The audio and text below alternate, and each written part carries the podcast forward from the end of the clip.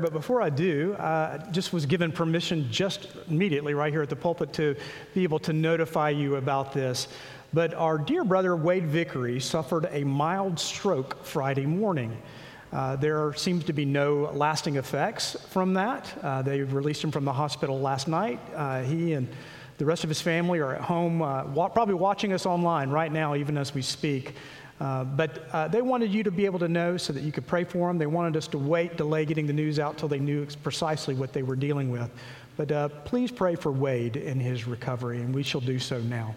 Let's pray. Lord, you remind us all the time, um, both through our dear brother Wade's um, medical issues uh, this weekend, also through the passing of our, our dearly beloved brother Ron that life here on this earth is very fragile. And that, Lord, we need to make the most of every opportunity. And so, Lord, we just pray that you would keep our hearts mindful that our purpose here is to glorify you, to make much of you. And that, Lord, that whether in the living or in the dying, you would have preeminence in our lives and that we would submit ourselves to you and that we would listen to your word as you speak to us through the Bible. And pray, Lord, that we can implement um, in our lives the fruit, Lord, that only your Holy Spirit can produce uh, as we are obedient to what you command. And so, Lord, may you receive the honor, may you receive all the glory, and may our lives be transformed. We pray this in the finished work of Christ alone. Amen. Well, last week we looked at the attitude of the Pharisees toward Jesus. We saw that their primary concern was for ceremonial uncleanliness or ceremonial cleanliness. They criticized Jesus and his disciples for, for leaving themselves open to defilement by the things that they touched. Contaminated hands could touch food, and once consumed, that would make the whole body impure. And Jesus boldly proclaims here before all the people in Matthew chapter 15, verse 11, it's not what goes into the mouth that defiles a person, but what comes out of the mouth. This defiles a person. And Jesus goes on to make the point that it's not what is outside of us that causes us to sin, it's our own sinful hearts that produce sin. This is vastly important because it means each of us are responsible for our own individual transgressions. We might be provoked into a sinful action by our environment, but it's always our own choice to sin. Which, as a point of clarification, I, I, would counsel it's always wise to remove yourself from situations that would tempt you to trespass God's commands when possible. But if we would eliminate the sinful desires that emerge from our heart, we need to have a radical heart transformation. And to take things further with this concept of how it's not what is outside of us that makes us unclean, it's what's inside of us, Jesus proves it in the next scene by entering the uh, regions of Tyre and Sidon. And these two cities are located in what is now southern Lebanon, which originally was the allotted land to the descendants of Naphtali, one of the 12 tribes of Israel. And they had never been completely controlled after the conquest and they're filled and they were flirting with their pagan neighbors around them. This region became a notorious area of synchronistic religion of Judaism and paganism, and it was frequently called out by the Old Testament prophets. And there, as we learn from Mark's gospel, which carefully parallels these episodes here in Matthew, Jesus encounters a Syrophoenician woman Matthew chooses to identify her broadly as a Canaanite. She is a descendant of Israel's ancient enemy. And this woman begs Jesus to free her daughter from demonic oppression. We looked at her story two weeks ago when we looked at some of the activities that, that Jesus did that drew the anger of the Pharisees. But let me briefly recount it again because it's going to have relevance to the rest of the chapter, which, as I mentioned, closely parallels Mark's gospel. And this scene with the Syrophoenician woman is a subset of the remaining theme of the chapter. So, first, as a Canaanite, this woman recognized that she was an outsider to the Jewish Jesus. She was not entitled to any blessings from our Lord. Second, despite being an outsider, she recognized who he was.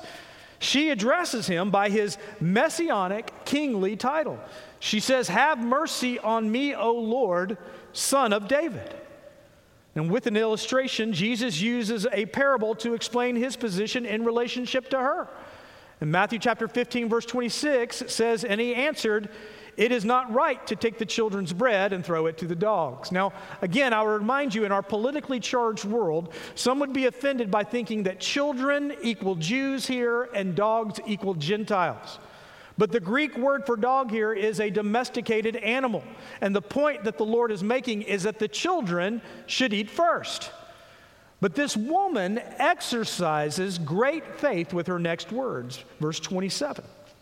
She said, Yes, Lord, yet even the dogs eat the crumbs that fall from their master's table. She believes that there is enough grace even for her, an outsider, a Gentile. And our Lord commends her faith and rewards her by granting her request despite her not being a Jew. Now, if we were to keep on reading from here in our English translations, we might see this interaction with the Canaanite woman as a one off, perhaps like the episode with the Roman centurion in chapter 8. But what we are about to see is even more remarkable. And I hope it's going to further dispel this myth that our author Matthew is only writing to Jewish believers. Verse 29 tells us Jesus went on from there and walked beside the Sea of Galilee. And he went up on the mountain and sat down there. Now, the location is key to unlocking these last verses of the chapter because we need to ask which side of the Sea of Galilee did Jesus go to? If he went to the western side, he would have been in the highly populated Jewish territory. If he went to the eastern side, he would have been in distinctly Gentile territory. Now, I'm going to go ahead and make the answer easy from the simplest way, which is to consult Mark chapter 7, verse 31, which again, I'll keep telling you, parallels this passage. And it's explicit. That verse tells us Then he returned from the region of Tyre and went through Sidon to the Sea of Galilee in the region of the Decapolis. Jesus is on the eastern side of the sea in Gentile country, the region of the 10 cities. And we saw this location back in chapter 8, verse 28, when Jesus crossed over the Sea of Galilee and freed the two men from demonic oppression. Jesus seems to be following the direction from what we read last week in Isaiah 29. It says, It is not yet a very little while until Lebanon, remember that's where Tyre and Sidon are, while Lebanon shall be turned into a fruitful field, and the fruitful field shall be regarded as a forest. In that day, the deaf shall hear the words of a book, and out of their gloom and darkness, the eyes of the blind shall see. And the meek shall obtain fresh joy in the Lord, and the poor among mankind shall exult in the Holy One of Israel. Isaiah describes a day when even the Gentiles get to experience grace. And now we might wonder if Matthew was trying to hide the fact that this is Gentile country. Well, I don't think so for four reasons. Number one, this is on the heels of granting the Canaanite woman's request. So Matthew is dealing with the concept of Jesus coming into contact with so called unclean people. Second, in the text, in verse 37, Matthew uses a unique Roman Gentile word for basket, sporis. He uses that rather than the typical word, uh, kophinos, which back in chapter 14, verse 20, was used when he was dealing primarily with the Jews. Third, we're told this happens in a desolate place in verse 33. Now, now Jesus could have returned to that same desolate place where he fed the 5,000 plus on the southern end of the lake. But the likely place is the eastern shore of the sea that was nowhere near as populated as the northwest end where the city of Capernaum was located. Plus, there is a mention of a single mountain or a hill, which best describes the eastern shore there. And finally, after the miracles in verse 31, we're told that the crowds glorified the God of Israel. Now, that is a highly unusual phrase to be uttered by a Jew. For example, when Jesus healed the paralytic in chapter 9, we are told the crowds glorified God, not the God of Israel, as if there might be acknowledgement of more than one God.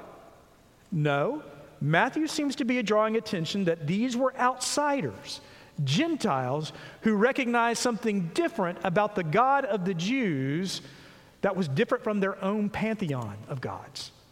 So, aside from Mark's identification, I think we can safely conclude that Jesus here is in Gentile territory.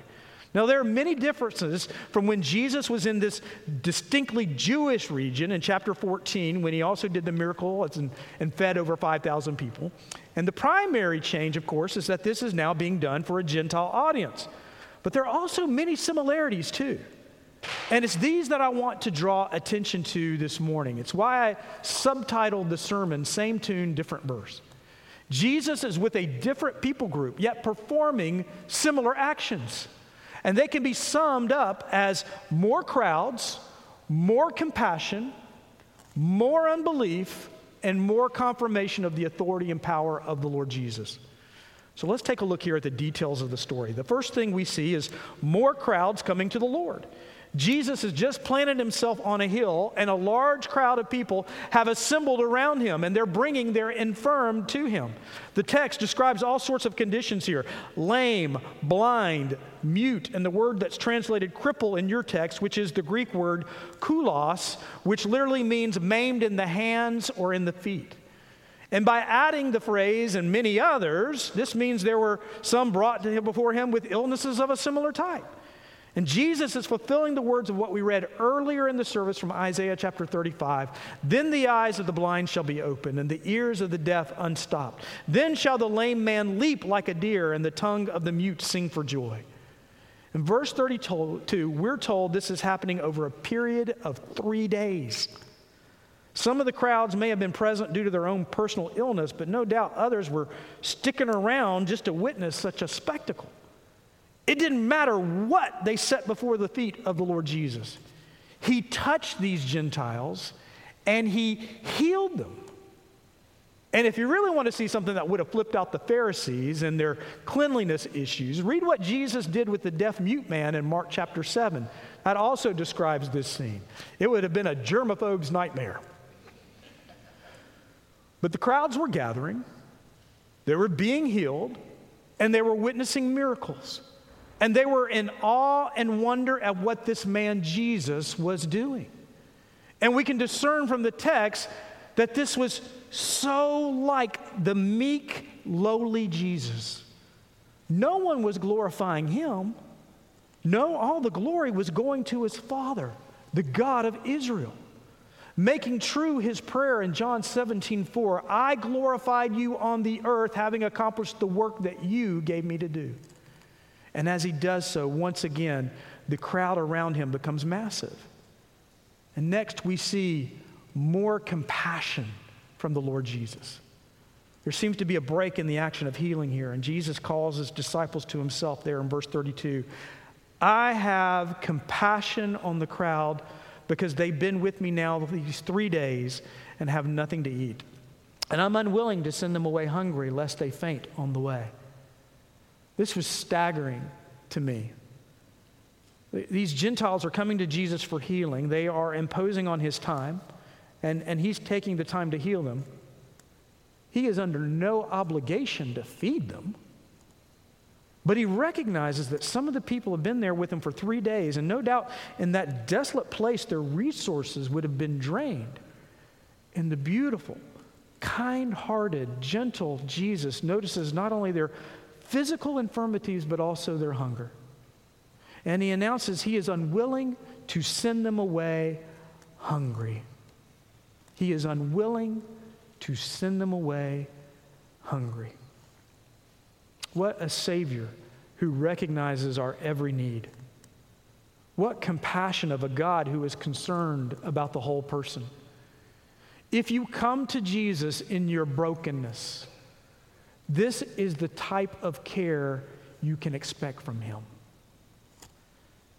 So I just want to pause here a bit in the narrative and I, I, want to ask the question Is Jesus contradicting himself in verses 24 and 26 by ministering to these Gentiles? Was Jesus somehow violating his conscience? Well, the answer is no, not if you believe like the Apostle Paul, who wrote in Romans 11 that it was God's plan all along to include members from all nations of the earth into his people that would glorify him through his Son, Jesus Christ. Paul put it succinctly to the churches of Galatia in Galatians 3, verses 7 through 9. Know then that it is those of faith who are the sons of Abraham.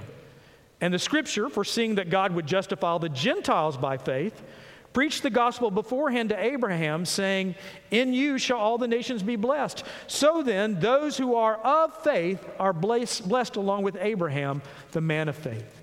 Believing Gentiles are included in the promise of Israel by faith in Jesus Christ. But at this point, the Gentiles here in Matthew 15 are only receiving the common grace of Jesus. Notice our master is extending his healing here regardless of what they understood about him, just like he did with his Jewish brethren. They've not received salvation yet. It was the Jews who were given the first revelation of God's word. It will be the Jews first who witnessed Jesus' crucifixion and his subsequent resurrection. They will be the ones to see how the pieces of the puzzle kind of fit together and how Jesus' death uh, on the cross atoned for the sin of all who believe. Jesus is not throwing scraps to dogs here. He is demonstrating compassion and mercy on those with whom he will have mercy in their affliction. Non believers still receive the common grace of Jesus today. They may refuse to admit his unique deity, but even a pagan like Gandhi recognized the superior character of Jesus and his teachings. I don't know how many times I've read secular books that have, quote, wisdom from Jesus, such as judge not lest you be judged, turn the other cheek, and of course the golden rule do unto others as they would do unto you.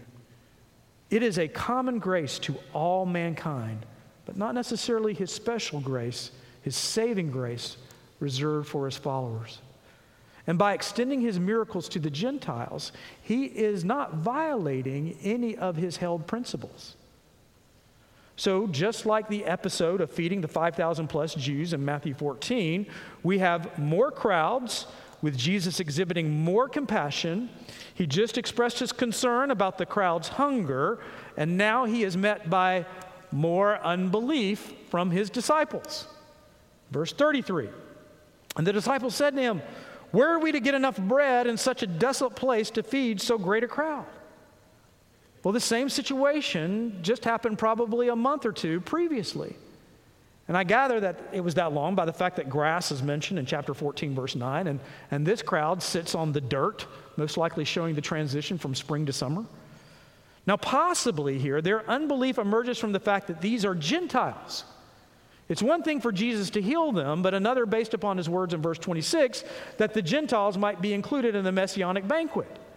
They may have thought, well, this is one miracle that just doesn't apply to this particular people. That may have been their thinking. But as one commentator wrote on this, and I quote him, we must never lose sight of a human being's vast capacity for unbelief. Our hearts are deceptively wicked. I am amazed. I really am. Despite the amazing miracle of my personal salvation, at how often unbelief and lack of faith still creep into my mind. I know that I have been forgiven of all my sin by the precious blood of Jesus, and yet I commit a repetitive sin and I think, well, maybe he didn't forgive that one. And even after witnessing both massive feedings a little later here in the next chapter at verses 5 through 12, the disciples still fail to realize that they can never go hungry with Jesus. I am personally glad for these glimpses of imperfect faith of the disciples and also of Jesus' patience with them.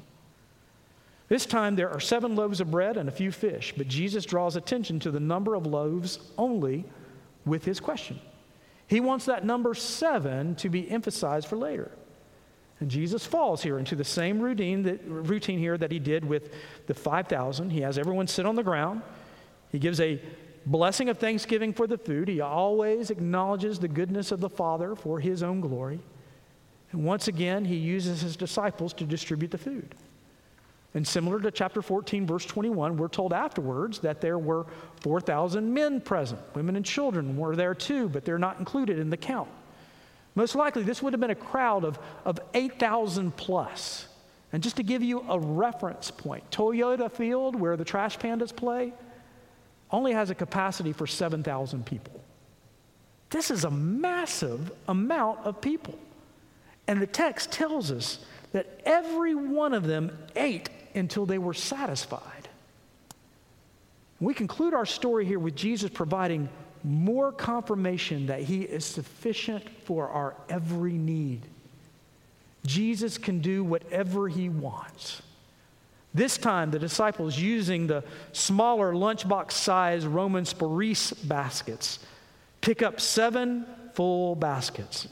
And Jesus is making his point in each narrative. Remember last time they picked up 12 large baskets of food, one for each of the disciples? That was in response to Jesus' command in chapter 14, verse 16 you give them something to eat. And now there's seven remaining baskets. So, despite their lack of faith, as it turns out, those seven loaves that they had were more than sufficient to feed everyone present. It's not just that Jesus performs this spectacular miracle, he's also teaching his followers through it. Nothing is impossible with Jesus. Do you hear me, church? Nothing is impossible with Jesus. You can do all things through Christ who strengthens you. Jesus is always enough. Isn't that right, brother? Isn't that right? Jesus is always enough. To finish out this chapter, as a fellow follower of Christ, allow me to make four observations here. First, I draw your attention to the fact that while there is indeed a spiritual element occurring in this passage, Jesus is meeting the physical needs of people. Jesus is meeting the physical needs of people. There is an element in the church that believes that we're only to share the gospel with non believers as to only be concerned about the spiritual need. After all, they would say, what good is physical bread in hell? Let people suffer the consequences of their own actions. They would say, I'm under no obligation to relieve their suffering, at least not until they come to saving faith. Well, the actions of the Lord Jesus betray that kind of thinking. Jesus was concerned about the whole person, not just their soul, but also their bodies. So I would challenge you what are you doing personally to alleviate the suffering of others? If you find yourselves lacking in that area, perhaps you might consider volunteering at ministries like Rose of Sharon or with the Lunches of Love program over at Legacy Elementary. Maybe you might help some mothers in distress at the Huntsville Pregnancy Resource Center. There are many ways that, that we can bless others in physical ministry. The options are endless. But the question for you is are you doing it unto the least of these? Are you? You personally. And this should lead us to the second observation Jesus models compassion for others. Jesus models compassion for others. If there is ever a human being on the earth that could be self absorbed with himself, it was the perfect God man, right? But Philippians 2 teaches us let each of you look not only to his own interest, but also to the interest of others. Having this mind among yourselves, which is yours in Christ Jesus, who, though he was in the form of God, did not count equality with God a thing to be grasped, but emptied himself by taking the form of a servant, being born in the likeness of men, and being found in human form, he humbled himself by becoming obedient to the point of death, even death on a cross we must cultivate compassion towards other people. So, church, let me ask you has current circumstances caused you to be jaded towards your fellow man right now? Do you see people whose behavior is inconsistent with Christ, and, and instead of being ca- compassionate, you find them repulsive? If that's you, congratulations. You have become a Pharisee. My fear is that our present climate here, we, we feel the hostility of the world towards our faith, and, and we build up walls of anger that we think that are protecting us from them. We don't allow ourselves to be compassionate towards the lost and the poor. We don't see them as souls trapped in their sin. We most likely see them as enemies, or at the very least, we see them as inconvenient. Yet Jesus sees us in our need, sees us in our suffering, sees us in our sin, and He doesn't ignore it. He doesn't run from it. He moves toward it. He demonstrates compassion in all that he does, not only meeting our physical needs, but, but also putting himself on a cross to meet our greatest need, which is reconciliation to a holy God. You might ask, well, how do I do this? How do I cultivate compassion? Well, it's in our text.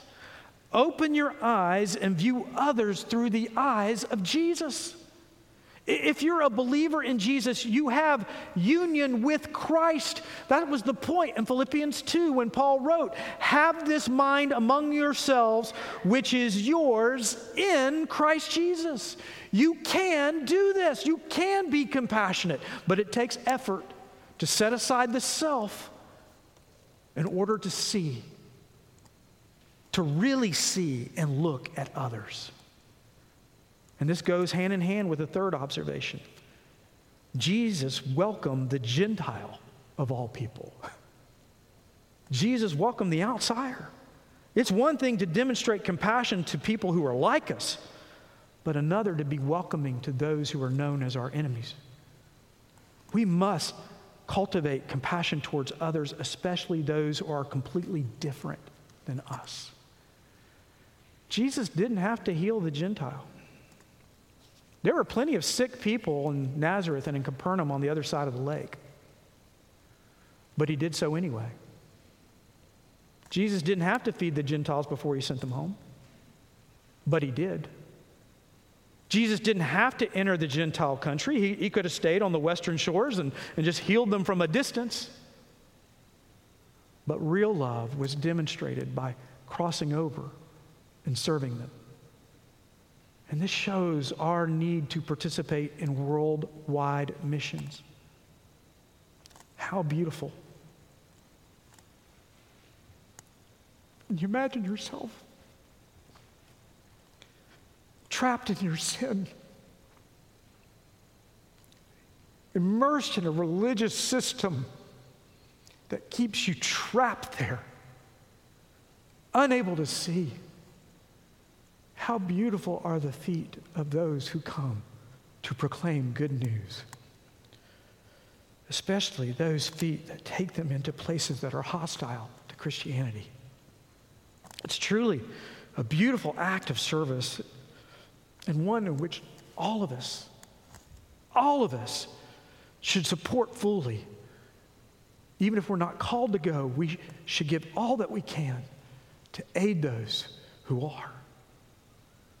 And finally, allow me to, to make this application just one step further to those who are on the outside of our faith.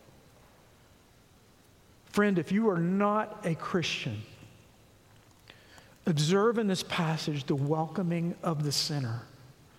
It doesn't matter what you think has defiled you.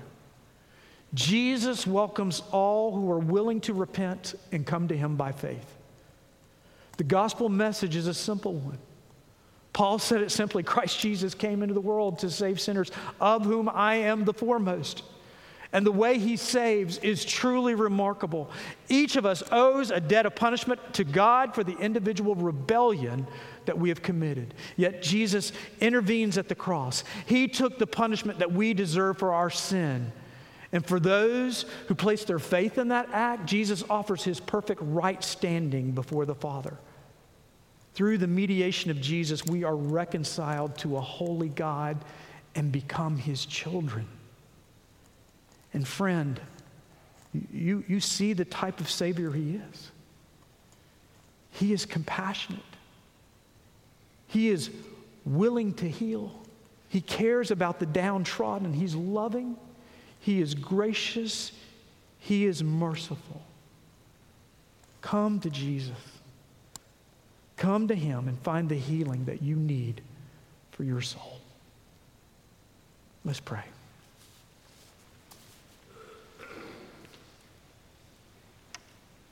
Lord, help us to rejoice with the Psalms and say, Oh, what a Savior. Sings the songs of the redeemed. You have saved us. We were unworthy. We lived in a completely different continent, and yet you ensured that your gospel message got here so that we might hear and we might receive the beautiful story of what Christ has done on our behalf. Therefore, Lord, we proclaim this message. We want all to hear it. We want them all to come to you by faith. And so, Lord, we pray that as your church, as the body of Christ here on the earth, we pray, Lord, that you would increase in us a compassion for those around us. That you would make it our desire to be like your son Jesus, to, to serve, to bring healing to not only the body, but also to the soul, to bring the balm of the gospel to those who are in darkness.